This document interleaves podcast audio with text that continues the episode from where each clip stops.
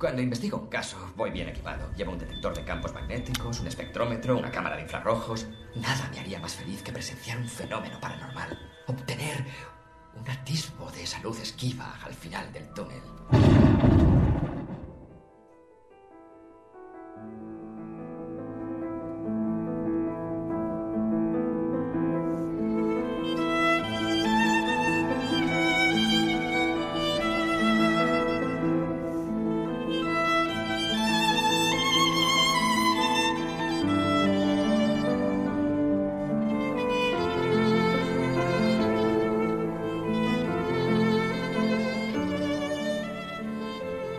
Buenas noches y bienvenidos eh, una vez más a La Puerta Abierta del programa, donde ya sabéis que abarcamos eh, de una forma en primera persona aquellas investigaciones, aquellos casos que tratamos eh, siempre de, de primera mano.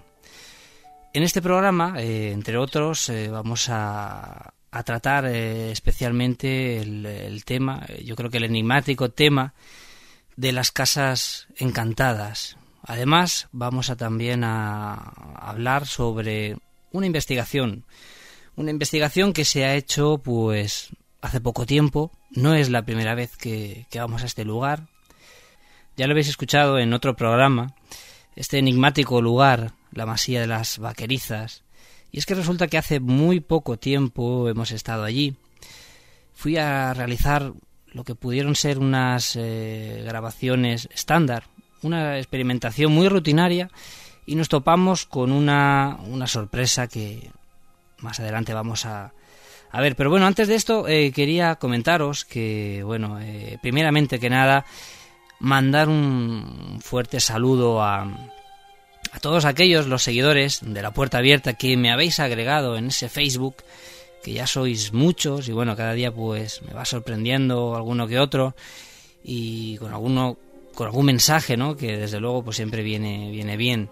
Así que bueno, para vosotros ya sabéis, un, un fuerte abrazo desde aquí, desde La Puerta Abierta.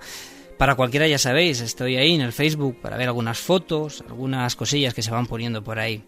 Luego, por otro lado, quería comentaros también el tema de mi buen amigo Pedro Amorós, que acaba de sacar un libro que seguro que a todos vosotros va a interesar, sobre todo a aquellos que seáis de España. Se titula eh, Guía de la España Misteriosa, de la editorial Planeta. Es un libro con unas aproximadas seiscientas y pico páginas, que ahí es nada, donde además podemos disfrutar de unas trescientas y algo más de fotografías, donde recopila Pedro Amorós, pues en esas seiscientas y largas páginas, eh, lugares de España, lugares misteriosos, lugares de interés para, para investigar.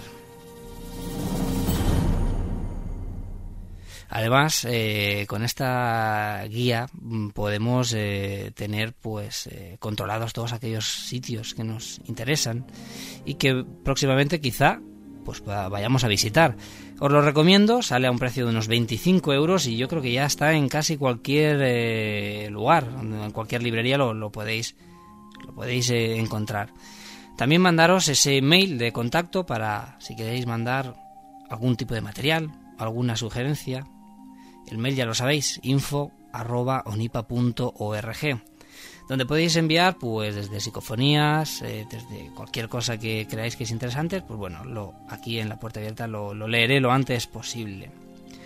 Quería comentaros también eh, que hace muy poco tiempo, el día veintiocho de este pasado mes de abril, tuve la oportunidad y el privilegio de, de realizar unas, unas conferencias, bueno, una conferencia concretamente, en la Universidad de Psicología de Segovia. La verdad es que ha sido algo que ha tenido bastante expectación, ya que es algo que no viene siendo frecuente, o por lo menos yo no sabía de que se había hecho ninguna otra. Pues bien, desde aquí desde luego agradecer a la universidad, a todos aquellos asistentes que, que estuvieron allí, que desde luego fueron bastantes. Pues bueno, la, la gran acogida que, que tuve en, en este evento, ya que, pues, vamos, no me lo esperaba, ¿no? No esperaba que, que una universidad, pues, diera pie a estos temas. Concretamente, estuve tratando el tema de la psicofonía y, como ya sabéis, aquí en La Puerta Abierta, siempre ese acercamiento, ese acercamiento a, a los temas eh, de la ciencia. Y cómo no, pues llevé dentro de lo posible y dentro de lo que yo pueda saber, pues intenté acercar la psicofonía de una manera científica a todos aquellos estudiantes de psicología y todos aquellos asistentes que, que estuvieron allí. Sin más, bueno, yo creo que mandar también un poco ese llamamiento a cualquier otra universidad que, que, que tome ejemplo y que se interesen un poco por estos temas, que desde luego ya poco queda de, de ser cosa de frikis.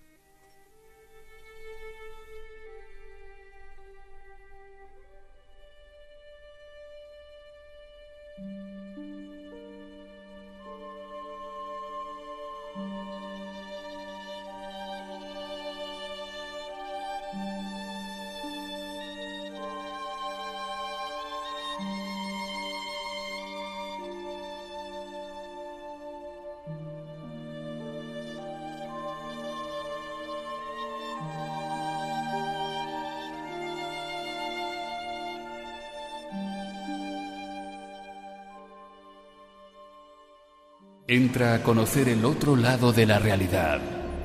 Comienza La Puerta Abierta con Copérnico García.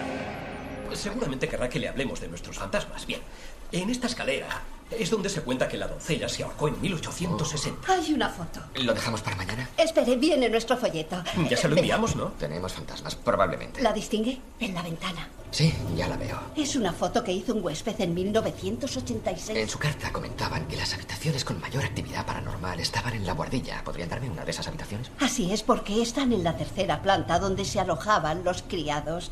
Según cuentan, todos los hijos de Silvia murieron allí de tuberculosis. ¿Todos? Algunos huéspedes han oído cosas. A medianoche se producen ruidos extraños. Siempre aconsejamos que cierren la puerta por dentro. ¿Verdad, cariño? Eso es. Tenga cuidado y cierre la puerta desde dentro. De acuerdo. En cuanto me dé la llave. Oh. ¿Dónde tengo la cabeza? Aquí está, la número catorce. No tiene pérdida. Ha sido un día muy largo. Buena suerte. Gracias, veremos lo que la noche nos depara.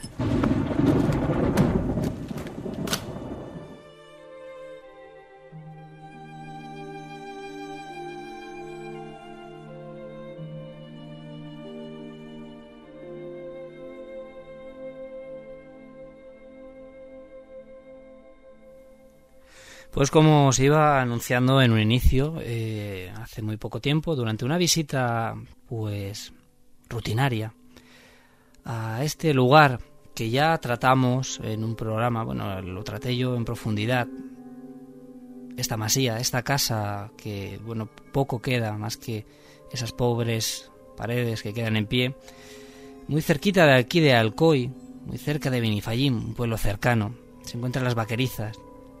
Una triste masía donde hace ya algunos años, en mil novecientos noventa y nueve, en agosto, tuvo la desgracia de presenciar tres homicidios.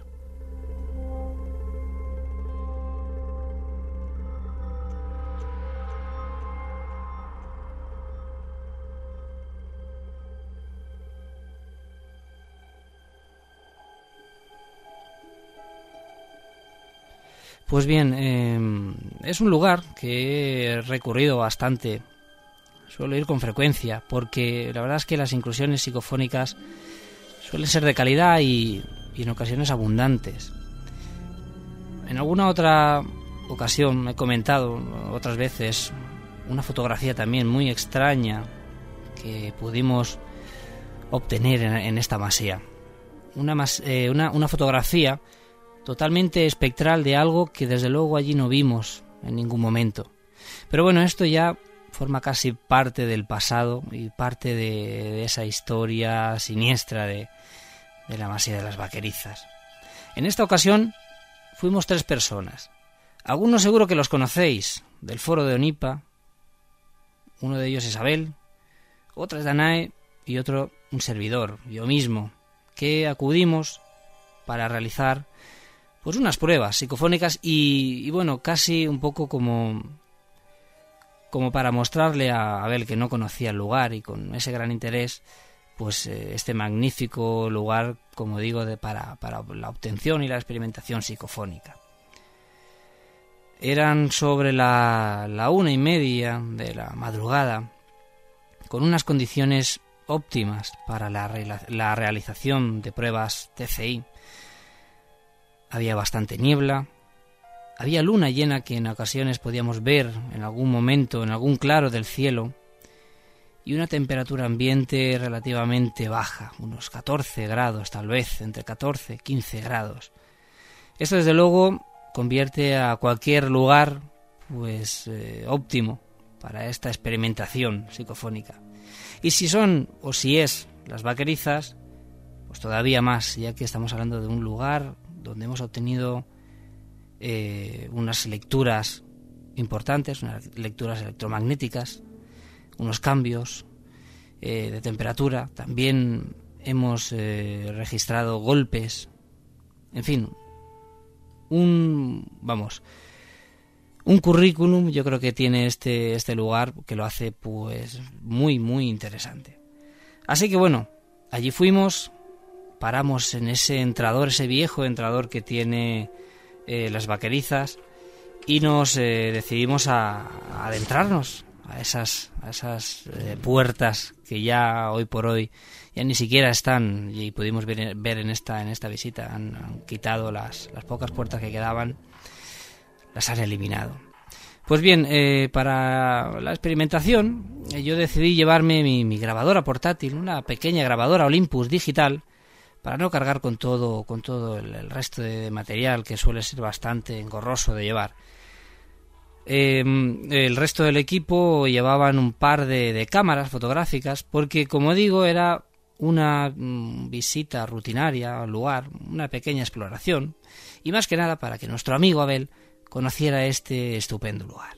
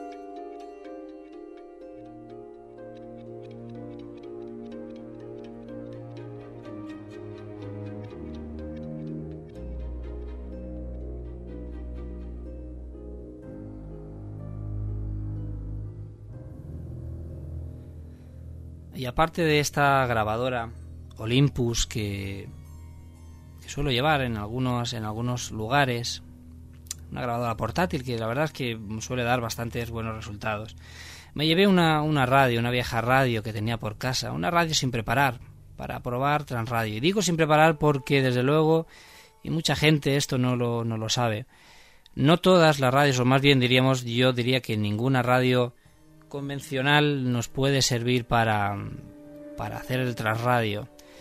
Se necesita una radio, pero esta hay que prepararla, que quizá en otro programa pues os pueda dar algunos detalles, ya que hay que tener algunos conocimientos de electrónica para preparar una radio y convertirla así en una prueba transradio que pueda ser válida, ya que si no, pues evidentemente vamos a poder registrar cualquier eh, tipo de de grabación o de eh, emisora lejana, y con esto pues sería imposible que tengamos una, unas, grabaciones, unas grabaciones fidedignas. Pero bueno, en este caso, como digo, y puramente a modo experimental, me llevé la, la radio para hacer algunas pruebas y un poco como ejemplo de, de cómo es una sesión de, tra- de transradio de modo abierto. Así que con tan solo esos dos utensilios nos apostamos allí en la, en la parte alta de, de la masía, encima del garaje, en la terraza donde otras veces hemos podido estar. Y la noche transcurría pues con bastante normalidad. Empezamos a grabar. Después de la primera grabación y después de haber escuchado esa grabación, los primeros resultados no tardaron en llegar. En el minuto uno diecisiete ya se obtuvo la primera psicofonía. Pero bueno, esto se queda casi en agua de borrajas cuando algo nos viene a suceder allí en, en este lugar. Algo que hasta la fecha no nos había pasado, por lo menos a mí no me había ocurrido todavía.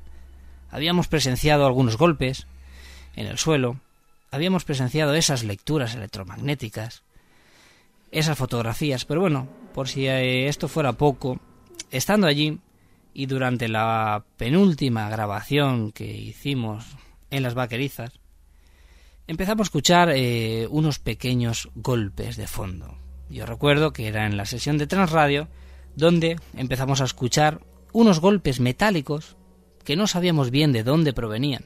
Desde luego yo no sabía en todo momento eh, que se trataba de unos golpes cercanos allí a la Masía, ya que para mí no eran conocidos, no era, no era algo que había escuchado con anterioridad.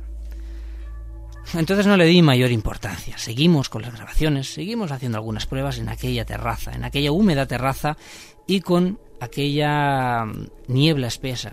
Yo quisiera que os imaginarais esa Masía de noche, totalmente a oscuras, porque en estas grabaciones yo procuro eh, mantener la oscuridad, tan solo a lo mejor con un frontal, con una pequeña luz roja para controlar ese tiempo que vamos llevando. Y, y lo que tenemos más cerca, pero poco más. Una niebla, una niebla que además se hacía muy espesa, tanto que incluso se hacía imposible la toma de fotografías, ya que los orbes, a causa de las partículas de agua en el aire, hacía imposible que fueran tomadas estas fotografías sin que se viera pues esa plenitud de orbes. Así que en, la, en una de las últimas grabaciones, no, si no recuerdo mal, la última, en ese Transradio, estábamos allí grabando y casi al final de la grabación todos pudimos escuchar unos golpes.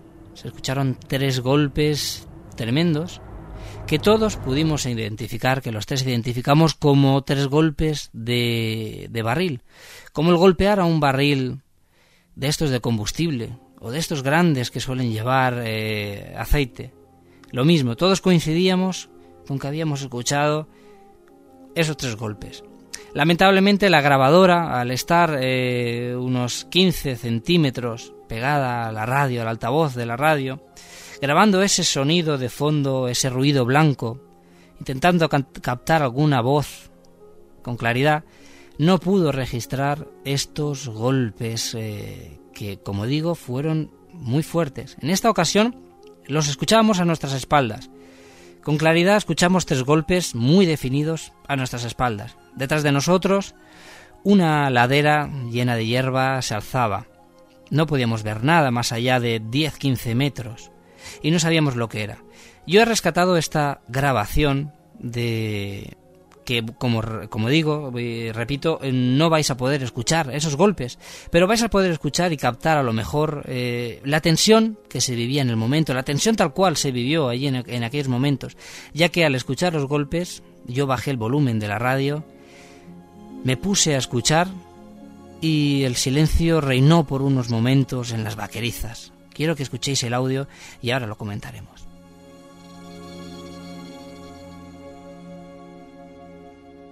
Súper fuertes, ¿eh?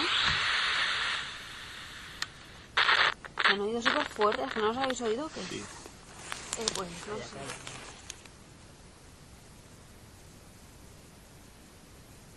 Ahora ya no se oyen, ¿eh? No, pero es que han sido súper fuertes. Ha sido plan, plan, plan mm. fuerte. Acabamos de escuchar unos golpes de bidón. Aquí al lado no hay masías, no hay nada. Entonces, no. ¿Qué ha sido eso? Jolines, de verdad, vámonos. Ha sido dos golpes fuertes que los, que los hemos ido. Vámonos, vámonos. Nos vamos, va. Yo creo que si nos vamos Muy mejor, bien, ¿eh? A mí ya me está dando esto ya cague. Hola.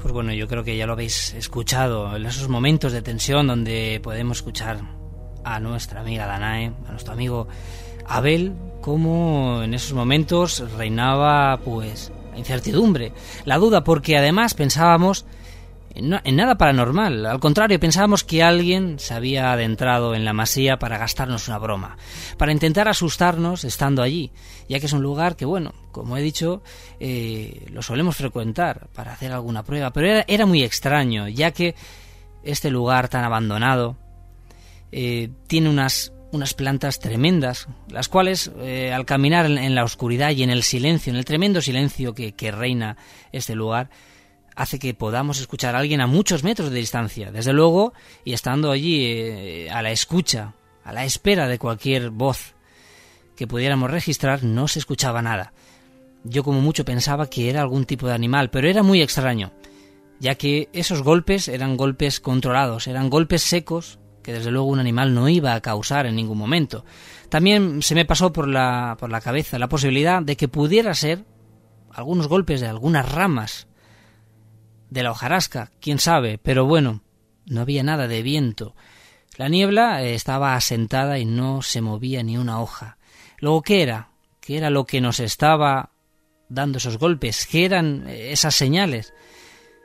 No lo sabemos todavía, pero quiero que antes, antes de que os cuente esta segunda historia, esta segunda parte de la historia, cuando decidimos indagar un poco más, acercarnos a ese lugar, antes de eso quiero que volvamos a escuchar con detalle esta grabación, donde ya podemos escuchar algunas voces.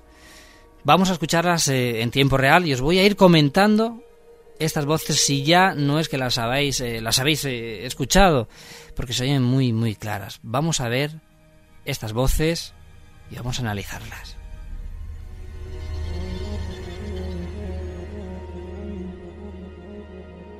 Súper fuertes, ¿eh? Aquí vemos cuando cierro la, la radio. Y aquí, hemos, aquí se registra, podemos ver claramente una voz. Vamos a ver. Hay que una voz que dice sí. ¿No os habéis oído qué? Sí. Sí. Eh, pues... Sí. Sí. Eh, pues... No sé. Seguidamente salgo yo hablando. Ahora ya no se oyen, ¿eh? No, ahí escuchamos la voz de Abel, que es totalmente diferente al registro. Ahora ya no se oyen, ¿eh? No, pero es que han sido súper fuertes. Ha sido plan, plan, plan mm. fuerte. Acabamos de escuchar unos golpes de bidón. Aquí al lado no hay más, tías, no hay nada. Entonces, no. ¿Qué ha sido eso? Jolines, de verdad, vámonos. Ha sido dos golpes fuertes que los, que los hemos ido. Yo creo que si nos vamos mejor, ¿eh? Y aquí volvemos a escuchar, atentos, porque es muy curioso cuando dice vámonos, vámonos, una voz dice vale. Tú los hemos ido. Vámonos, vámonos. Vale, yo creo... Aquí tenemos, de nuevo. Vale, yo creo que... Vale, yo... Una voz que desde luego yo creo que todos podéis identificar que no somos ninguno de nosotros. Porque estamos, se escucha a Abel de fondo, se escucha a Danae y se escucha mi voz. Y entre medio escuchamos esta voz que cuando Danae dice vámonos, vámonos, dice vale, como queriendo acompañarnos. Tú nos hemos ido, vámonos, vámonos. Vale, yo creo que si nos vamos mejor, ¿eh? Vale, yo creo que si nos vamos mejor, ¿eh? A mí ya me está dando esto ya cague.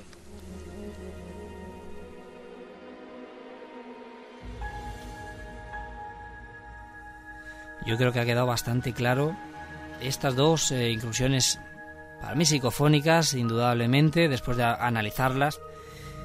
Después de analizar incluso ese espectro sonoro, vemos que hay esas, esas voces que no pertenecen a ninguno de nosotros. Y como veis, una voz que incluso no ha llegado, no, no, ha, bueno, no, ha, no ha hecho falta, no, no se ha necesitado de que sea filtrada en, en, en ningún momento. Pero bueno, entonces en ese momento, ¿qué es lo que ocurre? Nos habíamos quedado en que habíamos escuchado estos, estos golpes, los barriles metálicos en nuestras espaldas. Yo decido que es momento de subir esa ladera, donde apenas podíamos ver nada. Abel, desde luego, quería abandonar el lugar, como habéis escuchado. Danae quería acompañarle. Pero bueno, yo, intentando tranquilizarlos, intentando decir que bueno, estábamos para eso, estábamos para, para investigar. Decido adelantarme un poco y empezar a subir esa, esa ladera. Poco a poco y con la hierba mojada llegamos arriba, a unos quince metros tal vez de donde estábamos grabando. Al llegar a la parte alta apenas se veía nada. De fondo un gran pino, un gran árbol medio roto y desquebrajado. Y justo a los pies, y enfocando con una potente linterna, a unos quince o quizá veinte metros, tal vez veinticinco metros, pudimos ver lo que para mí era algo sorprendente. Se hallaban dos barriles, dos barriles metálicos blancos semienterrados en el suelo.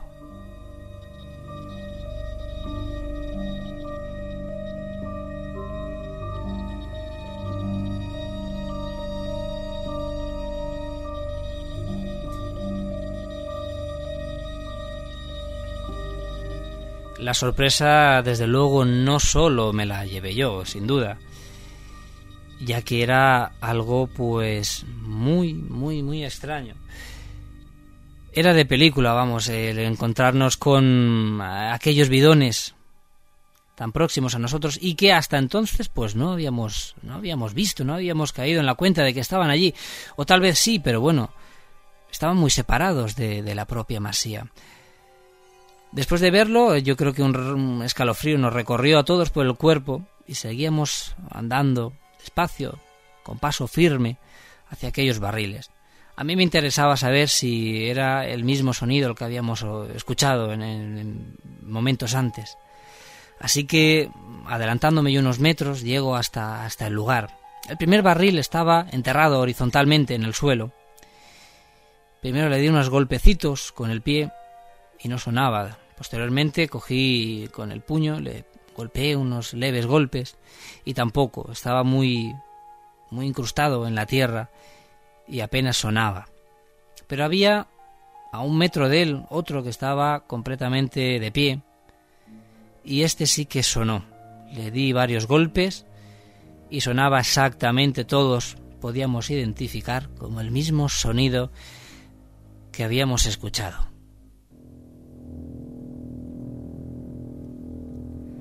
Era algo sin duda que no sabría explicar, lo que a uno se le pasa por la cabeza en aquellos momentos. Íbamos un poco con tensión porque pensábamos que alguien había allí, alguien de carne y hueso nos acechaba en las sombras, entre esa niebla espesa, pero allí no había nadie. Hice un pequeño perímetro caminando, de unos diez metros alrededor de este barril con la linterna. No había nada, detrás de este pino un, una pequeña barrancada hacía que fuera imposible, que fuese imposible que, que nadie pudiera estar allí y que si estaba escondido o hubiese salido, pues como poco lo hubiésemos escuchado. Además, esta hierba, esta hierba joven que reina en este lugar hace que cualquier pisada sea vista, de manera que por donde vamos caminando, pues un pequeño sendero se crea a nuestro paso. De forma que, desde luego, comprobamos que allí no había nadie. Habían sonado a esos treinta metros de la terraza donde estábamos grabando esos tres golpes a modo de señal, de señal tal vez para que subiéramos o tal vez para que huyéramos de este otro lugar. Quién sabe. Desde luego, allí en ese momento me puse con la grabadora en mano, empezamos a, a grabar, a hacer algunas fotografías dentro de lo posible porque era imposible hacer esas fotos con esta tremenda niebla que acompañaba. Pero bueno, las grabaciones parece que dieron un resultado más que interesante.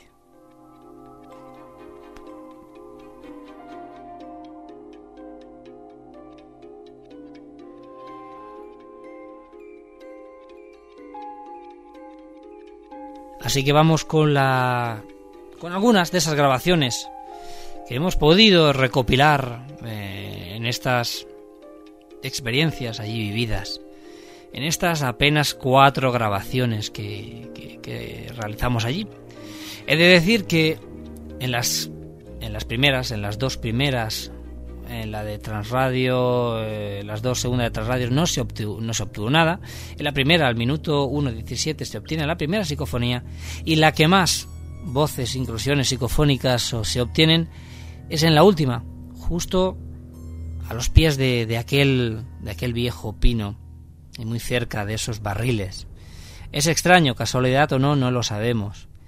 Desde luego allí es donde mayor incursiones en menos tiempos hemos eh, podido obtener.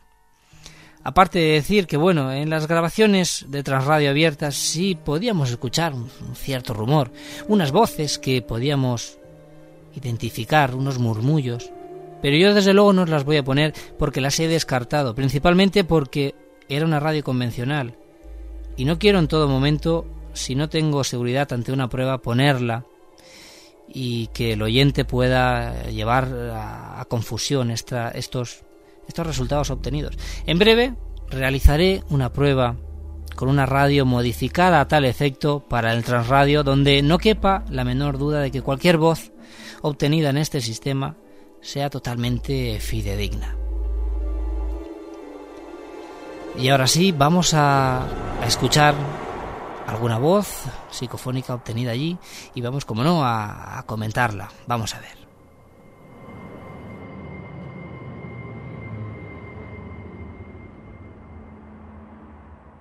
Eh, mientras realizábamos eh, mientras realizábamos bien, pues aquí tenemos una de las psicofonías que hallamos en la parte alta y que, bueno, eh, quiero comentaros eh, eh, mientras realizábamos qué es lo que dice. Bueno, aquí veis que entre medio de mi voz hay algo en medio muy claro. Parece una voz agonizante que hemos eh, o he titulado como parece que dice Jorge. Realizábamos, realizábamos, realizábamos. Es una, una, un tipo de voz que utiliza la, mi propia voz como portadora, bueno, como, modu, como modulación, y que dice, parece que nos dice agonizando Jorge. Realizábamos, realizábamos. Pero bueno, si así fuera poco, vamos a ver porque la tengo aquí aislada para que la podáis escuchar mejor.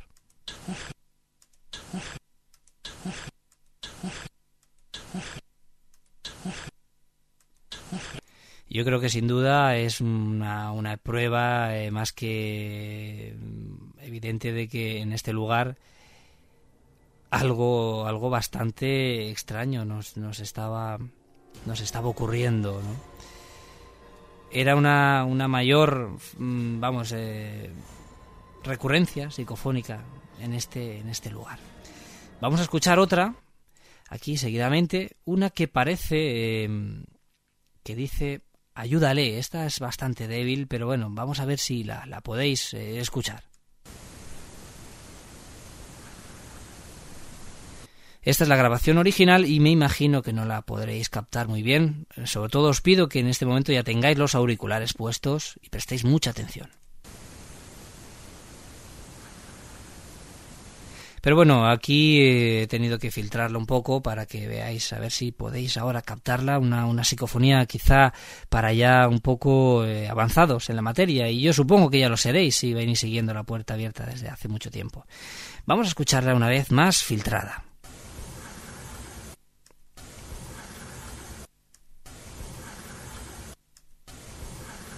Además es una voz muy característica que se escucha más por el canal izquierdo de la grabación. Vamos a oírlo otra vez. No sabíamos si en un principio decía ayúdale o ayúdame, pero todo apunta que dice ayúdale. Una voz impactante sobre todo. Tenemos una que parece que dice mamá. Vamos a escucharla.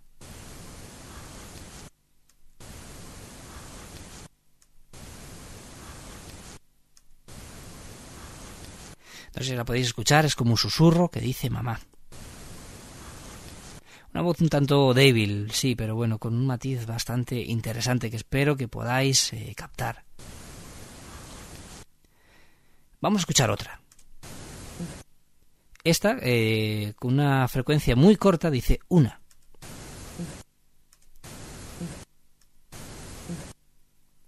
Y aquí, una vez más, filtrada la voz, yo creo que aquí con mucha claridad y con un matiz impresionante, la misma voz que dice una, una voz masculina.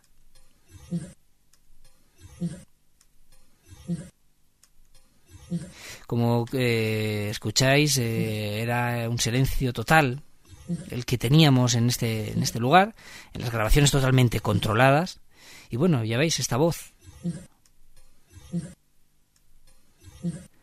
Aparte también escuchamos una especie como, como de, de ladridos, una especie de, de sonidos un poco extraños entre las voces, entre mis preguntas. Vamos a ver si lo podéis escuchar. Si alguien ha dado unos golpes en el... Voy a poner aquí exactamente el fragmento.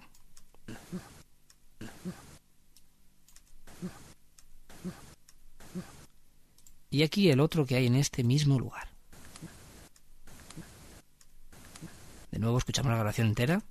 Si alguien ha dado unos golpes en el...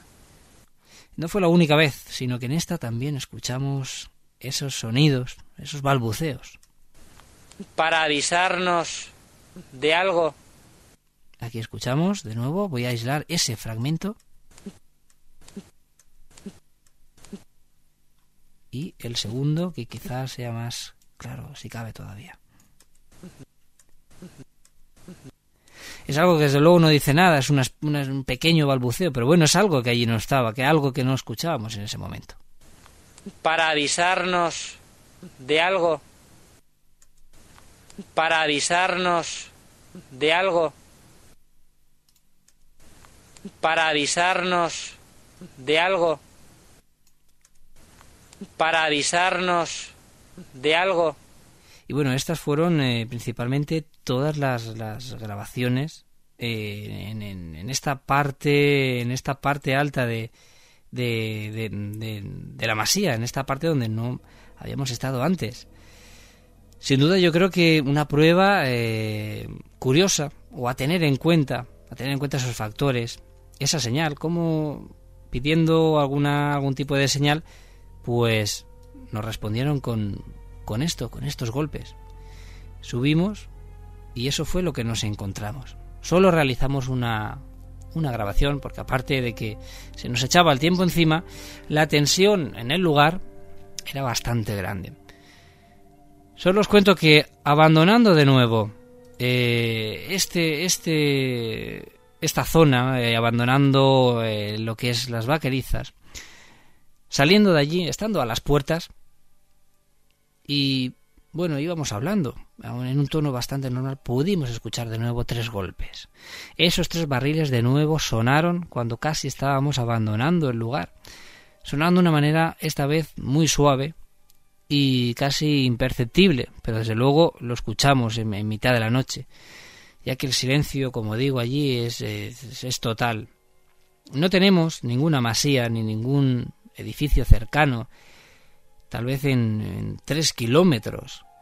El pueblo más cercano es el que hemos comentado anteriormente, Benifaió, y se halla en línea recta aproximadamente a cinco kilómetros. Era muy tarde, eran ya tal vez las cuatro de la mañana cuando esto sucedía, y desde luego teníamos totalmente localizado este sonido. Por lo tanto, no sé, ahí están las pruebas.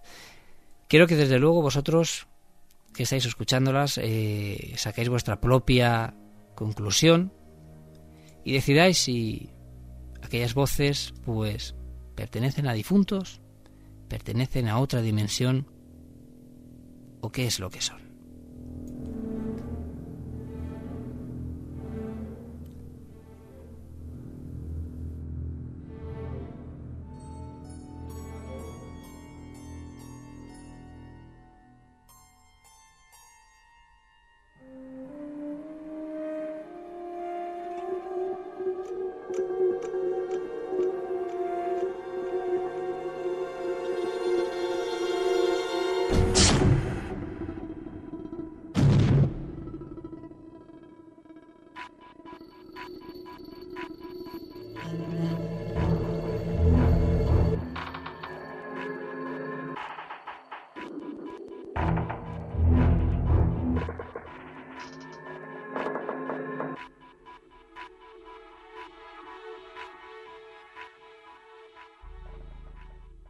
El gerente afirma que el fantasma de la habitación interfiere. Yo jamás he hablado de un fantasma. Oh, lo siento. Uh, ¿El espíritu? ¿El espectro? No parece entenderlo. Lo que hay en la catorce cero ocho no es de ese estilo. ¿Entonces qué es? Es una habitación demoníaca. Por aquí. La puerta abierta. Están aquí. ¿Cuántas habitaciones tétricas? Las habitaciones de hotel son lúgubres de por sí. ¿No crees? ¿Cuántos habrán dormido en esta cama antes que tú? ¿Cuántos estarían enfermos? ¿Cuántos se volvieron locos? ¿Cuántos habrán muerto? Hemos venido a investigar y no cejaremos. ¿No es así?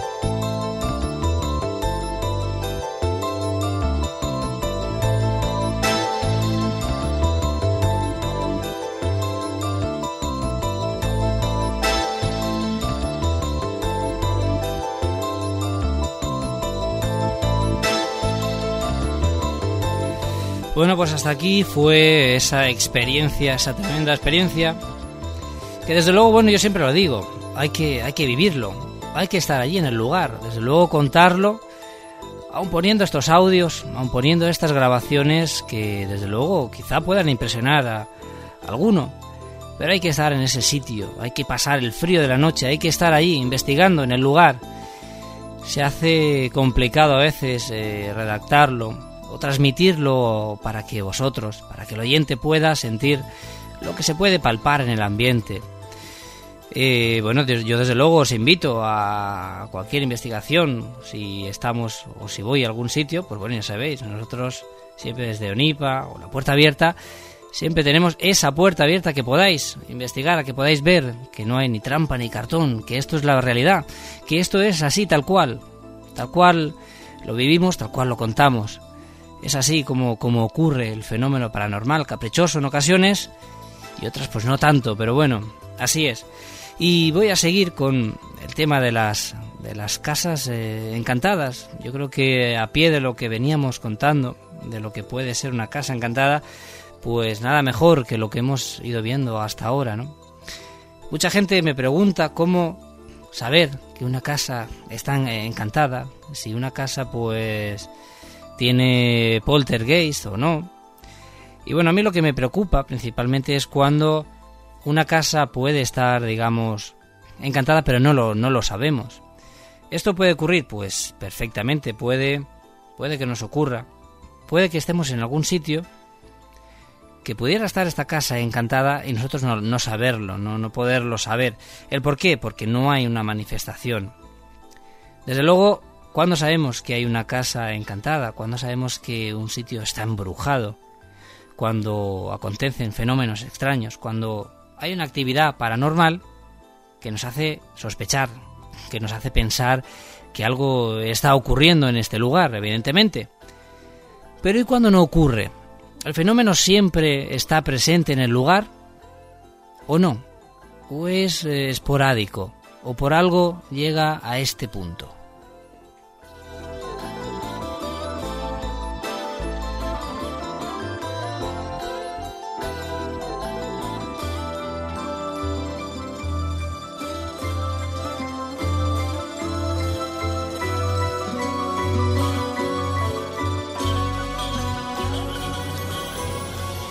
Pues bien, esto desde luego es algo que llevamos investigando, que yo voy tras la pista de, de averiguar esto. ¿Qué ocurre? Si realmente una casa encantada siempre está encantada, o por el contrario es algo ocasional.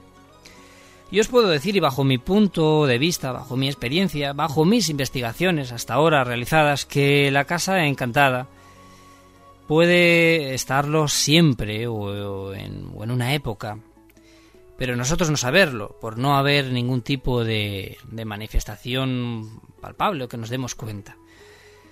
Eh, algo, digamos, eh, que pudiéramos captar y, y al mismo tiempo no captar, y ahora me explicaré, serían las cargas electromagnéticas, esa actividad electromagnética del lugar. ¿Qué ocurre? Pues esta actividad electromagnética podría dar pie a ciertos fenómenos, ya que va ligada esa actividad electromagnética con, por ejemplo, fantasmogénesis, que son aquellas apariciones, con fenómenos de raps o cualquier otro fenómeno que pueda tener eh, pues valía en, dentro de la parapsicología. En este caso, eh, las frecuencias electromagnéticas solamente podíamos captarlas con un D D P, con un detector de campos electromagnéticos, y como digo, físicamente sería totalmente imposible. Entonces podríamos habitar en un lugar y no darnos cuenta de que estamos bajo el influjo de estas, estas pequeñas radiaciones electromagnéticas. Yo eh, recuerdo además una investigación que llevé junto a Pedro Amorós, junto a compañeros de la S E I P en Alicante, donde pude descubrir, además eh, casualmente de, del equipo, pues bueno, casualmente fui yo el que dio con... con esas emanaciones eléctricas en uno de los puntos calientes de, la, de, de, este, de este lugar. Íbamos tras la pista de un fantasma que bajaba por unas escaleras, algo desde luego ya muy escuchado y algo casi, casi pues clásico, la típica dama blanca o aquella imagen espectral que baja por unas escaleras. Aquí desde luego era algo muy constatado. Teníamos eh, muchos testimonios y la verdad es que pensábamos que sí, que así, que así ocurría allí. Pero bueno, como digo, eh, en esta investigación no tuvimos unas pruebas mmm, totalmente físicas de lo que allí ocurría. Solamente algunas psicofonías muy débiles, algún salto de sensor y poco más. Ahora bien, yo encontré esta, esta emanación energética que desde luego eh, era totalmente natural. Era una fuente totalmente natural, ya que provenía de una lámpara colgante en la habitación. Pero esto podía dar paso o, o ser ese detonante que necesita la causa paranormal para manifestarse. Me refiero a que esta, esta lámpara, esta emanación, para aquellas entidades que no tienen ese medio energético en nuestras dimensiones, pudiera manifestarse, pudiera tener eh, esa energía necesaria, ¿no? También desde el punto de vista biológico habría que ver que estas eh, emanaciones electromagnéticas y eléctricas podían alterar ese estado mental, esa visión periférica y hacer incluso que pudiéramos tener algunas alucinaciones. ¿Por qué no? Dependería en todo caso de la sensibilidad de cada persona, pero no habría que descartar desde luego esta posibilidad. Teníamos estas dos, estas dos partes. Pero bueno, volviendo a la Casa Encantada, volviendo al lugar encantado, también se ha dicho muchas veces que, que es una persona la que lo provoca, que provocan esos poltergeists, que bueno, que también habría que, que puntualizar, ya que la palabra poltergeist engloba una serie de fenómenos, como puedan ser raps, como puedan ser fantasmogénesis, como puedan ser eh, osmogénesis, por ejemplo, una serie de fenómenos que comúnmente se conocen como poltergeist.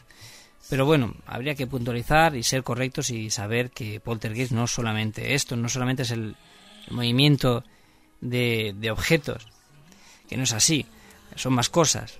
Pero bueno, dicho esto, eh, quiero decir que no se ha demostrado aún que una persona pueda ser la causante de este tipo de fenómenos. Más bien, yo diría, desde mi punto de vista, el detonante sí. El detonante de que una persona llega a un lugar y por algo, por algo que tiene esa persona o por algo que crea en el ambiente, hace que todo estalle, hace que la causa paranormal se active de una manera exagerada, teniendo eh, pues estos, eh, teniendo, vamos, eh, acción, libre acción, estos tipos de, de, de fenómenos extraños. Yo creo que como mejor caso sería, por ejemplo, Rosenheim, un viejo y mítico caso de fenómeno poltergeist, donde una mujer estaba era o se decía que era la que lo provocaba. En este caso, la, cuando la esta señora, la señora Schneider, se encontraba en, las, en esta estancia, era increíble la actividad paranormal. El mítico Hans Bender fue incluso el que pudo tener la oportunidad de investigarlo y llegando a unas conclusiones curiosísimas. Pero bueno, eso será en breves momentos, en, en una grabación que os voy a poner donde se resume concretamente este caso de, de, de Casa Encantada.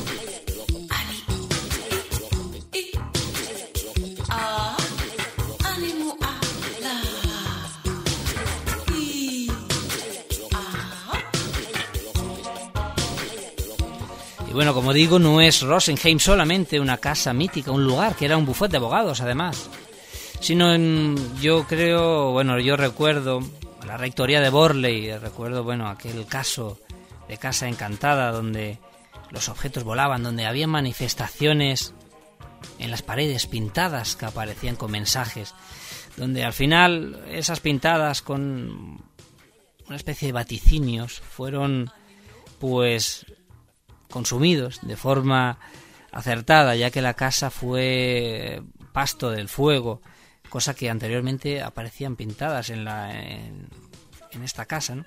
Pero yo creo que es un tema bastante complejo que abarcaremos quizá con más profundidad en algún otro programa de, de La Puerta Abierta.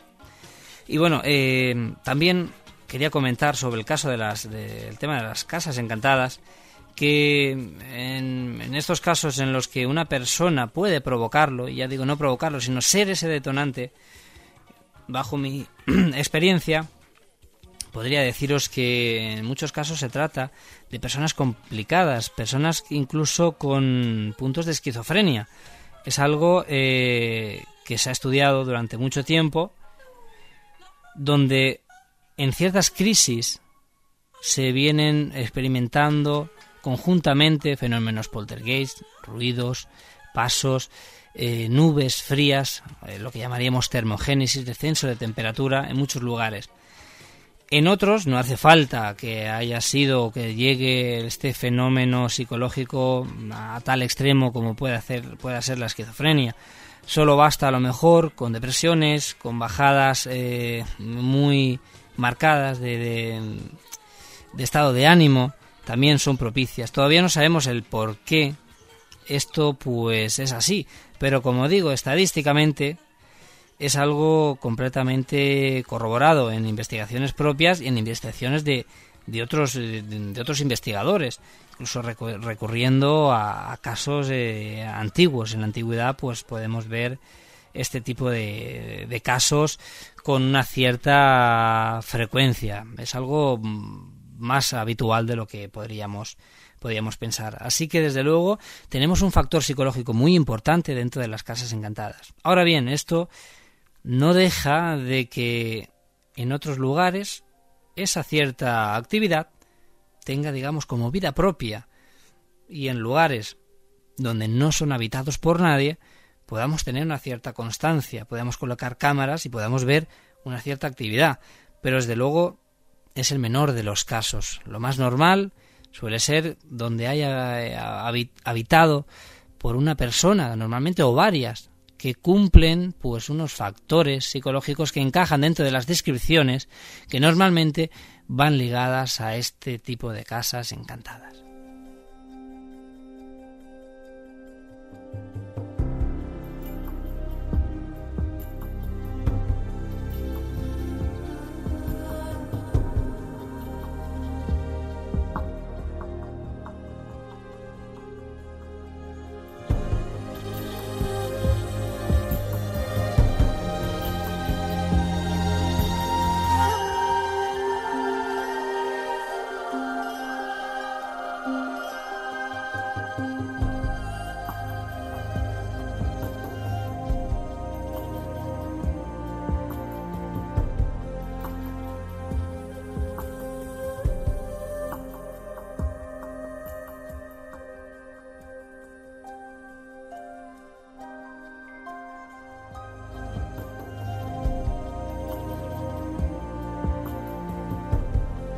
Y bueno, como ya sabéis, La Puerta Abierta, tanto yo como Onipa, somos eh, la colaboración o el, el programa de podcast oficial colaborador con la colección de Cuarto Milenio, la actual colección de Cuarto Milenio, que podéis comprar todos los lunes pues en, en cualquier eh, kiosco de España, ojo, de España, porque desde luego son muchos los amigos que desde México, desde Brasil, desde otros países me están consultando si es posible hacerse con la colección. Pues lamentablemente y de momento solamente se puede adquirir en España.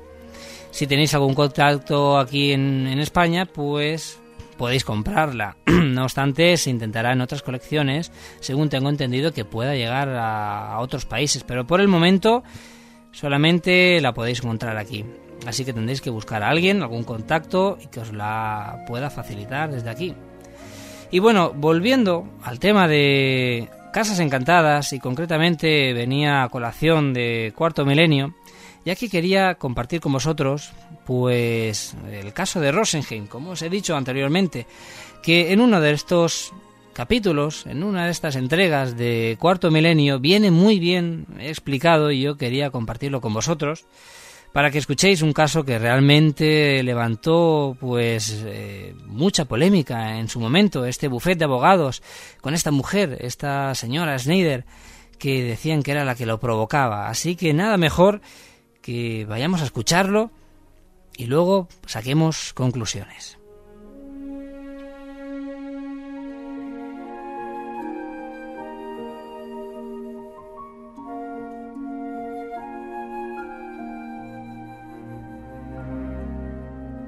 Para encontrar respuestas a lo inexplicable, atrévete a buscarlas. La Puerta Abierta.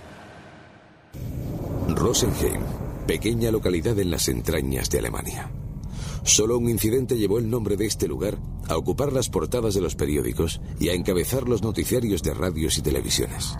Un acontecimiento que marcó el devenir de sus habitantes y que a lo largo de los años es recordado como el caso Rosenheim.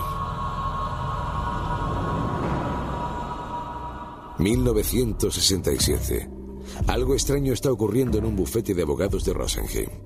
Fluorescentes que estallan, luces que se encienden y se apagan, fotocopiadoras y máquinas de escribir que funcionan solas. En un principio, y tratando de buscar una causa lógica, se piensa que puede ser provocado por un problema eléctrico. Funcionarios de la red eléctrica acuden a revisar la instalación, pero no hallan ningún fallo. Sin embargo, algo les impresiona.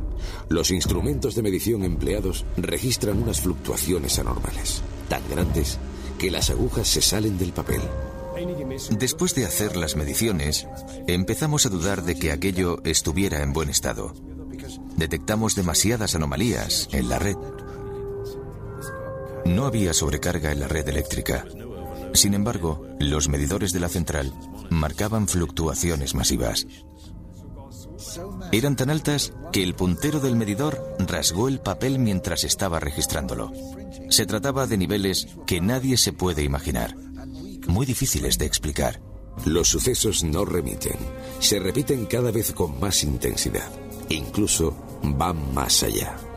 Revisando las facturas telefónicas, aparecen llamadas que ninguno de los trabajadores ha realizado. Acuden técnicos a inspeccionar también la red telefónica, pero nada de nada. Aún así, las dos instalaciones son totalmente reformadas. Pero los extraños fenómenos no solo no desaparecen, sino que se recrudecen. El asunto empieza a cobrar fuerza en los medios. Toda Alemania se preguntaba qué o quién provocaba aquello, hasta el punto que se llega a grabar un documental. Es entonces cuando la cámara recoge unas imágenes que sobrecogen a la opinión pública alemana. Un cuadro moviéndose solo, fluorescentes estallando y una enorme lámpara oscilando con tremenda virulencia, como si una extraña fuerza la impulsase. Toda esta expectación propicia la llegada del prestigioso Hans Bender, director del Instituto de Parapsicología de la Universidad de Friburgo. El asunto escapa a todo lo que había visto con anterioridad. Sin embargo, hay algo que sí le queda claro. Los sucesos siempre ocurren en horas de oficina y, casualmente, siempre que está presente una joven mecanógrafa llamada Anne-Marie Schneider. Cada vez que algo ocurría, la chica siempre estaba presente.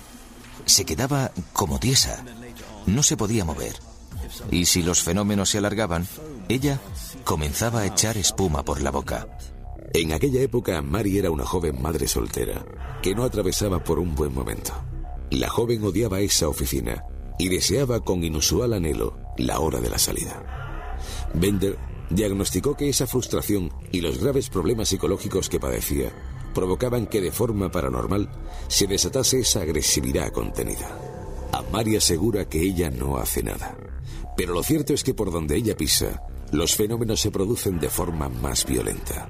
Y lo más significativo de todo, cuando la joven no está presente, la actividad cesa de inmediato.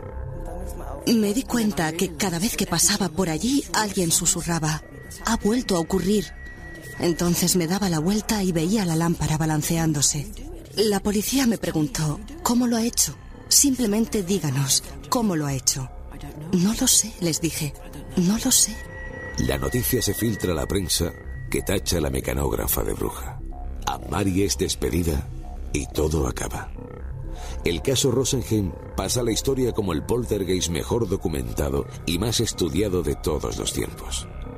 Décadas después, nadie ha encontrado la respuesta a los espeluznantes sucesos ni a qué extraña relación tenía con todo aquello una joven mecanógrafa llamada Anne-Marie Schneider. Había algo allí. Este tipo de cosas no ocurren por las buenas. ¿Por qué iba yo a tener de repente esos poderes? Es imposible. Imposible. Soy una persona totalmente normal, con un cerebro completamente normal, que actúa con normalidad. Estoy segura que allí había algo más.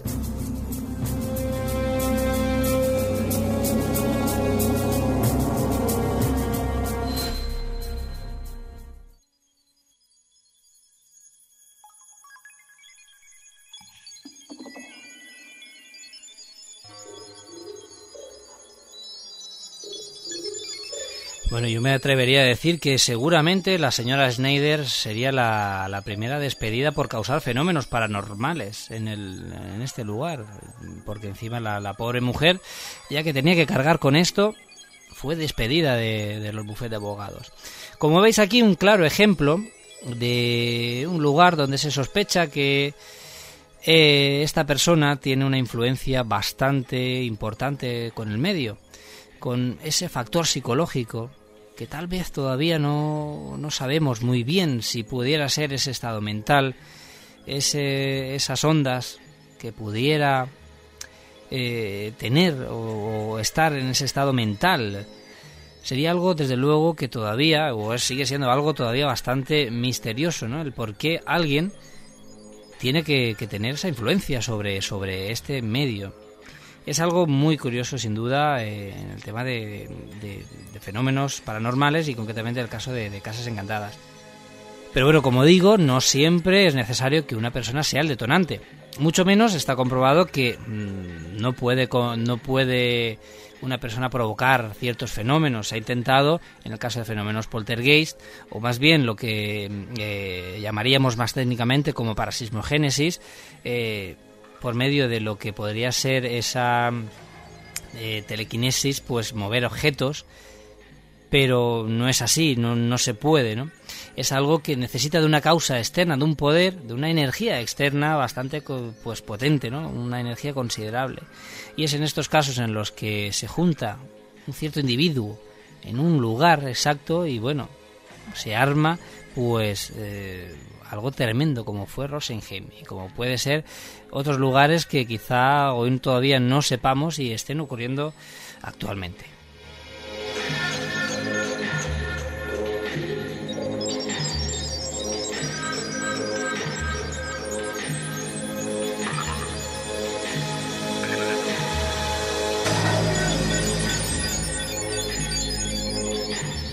Como os he dicho, ya si sabéis o tenéis eh, pensado adquirir la colección de Cuarto Milenio, o si ya la tenéis y queréis comentar cualquier cosa, yo haré pues de intermediario eh, para mandar ese feedback uh, de todos vosotros a, a las próximas colecciones de Cuarto Milenio, que entre todos pues, vamos a intentar pues mejorar de, de algún modo.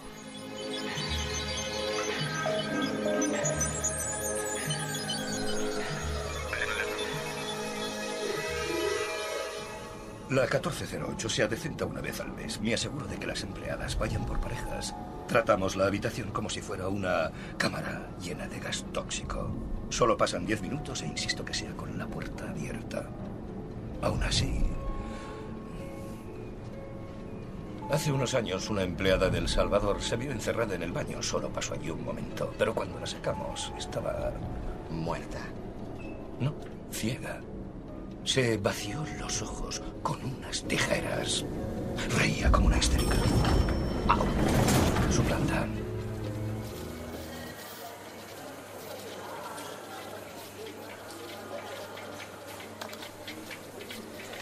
Bueno, pues con este fragmento de, de la película conocida catorce cero ocho, una magnífica película, por lo menos en, en, en el inicio, en algunas cosas, ya que luego, pues como otras tantas películas, donde suceden esos fenómenos paranormales parece que se les va un poco la mano, un poco bastante, y desde luego pues la fantasía pues es bastante, bastante exagerada. Pero bueno, ya el tiempo se nos echa encima y no podemos eh, hablar nada más sobre Casas Encantadas, pero seguramente no va a ser la única, igual como ya tocamos en su momento un poco por encima también el caso de, de Casas Encantadas.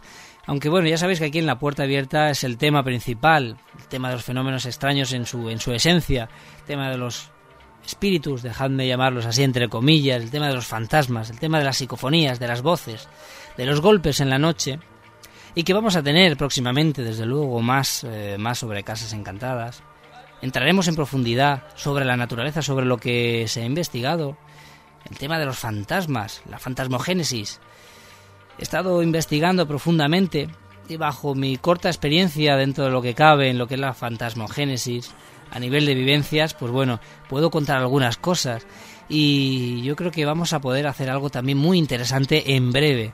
No obstante, también vamos a tener próximamente un programa de sobre ovnis, que ya va tocando, ya, ya es algo que, que toca. Yo creo que además con unos temas muy interesantes, os voy a acercar a unos temas no muy conocidos, yo creo que va a ser bastante interesante también. Asimismo, quedan pendientes un programa, un programa magnífico de psicofonías, de psicofonías de oyentes también, que ya tengo... por aquí algunas que otras muy muy interesantes. Vamos a hacer eh, pues el análisis también próximamente. Y sin más, eh, lo dicho, espero que en esta hora y poco más de tiempo eh, os haya servido. Yo creo que como, como mínimo de entretenimiento y bueno, si podéis sacar alguna conclusión positiva o si os puede servir para algún tipo de investigación, pues mejor que mejor. Yo sin más os espero próximamente, ya sabéis. Ese email info arroba onipa punto org para lo que queráis. Y si no, nos podemos ver también por ese Facebook, donde muchos nos habéis, bueno, me habéis agregado como amigo. Y vamos, es un placer siempre pues atenderos y que, que estéis ahí. Sin más, os espero en otro programa de La Puerta Abierta. Un saludo y hasta pronto.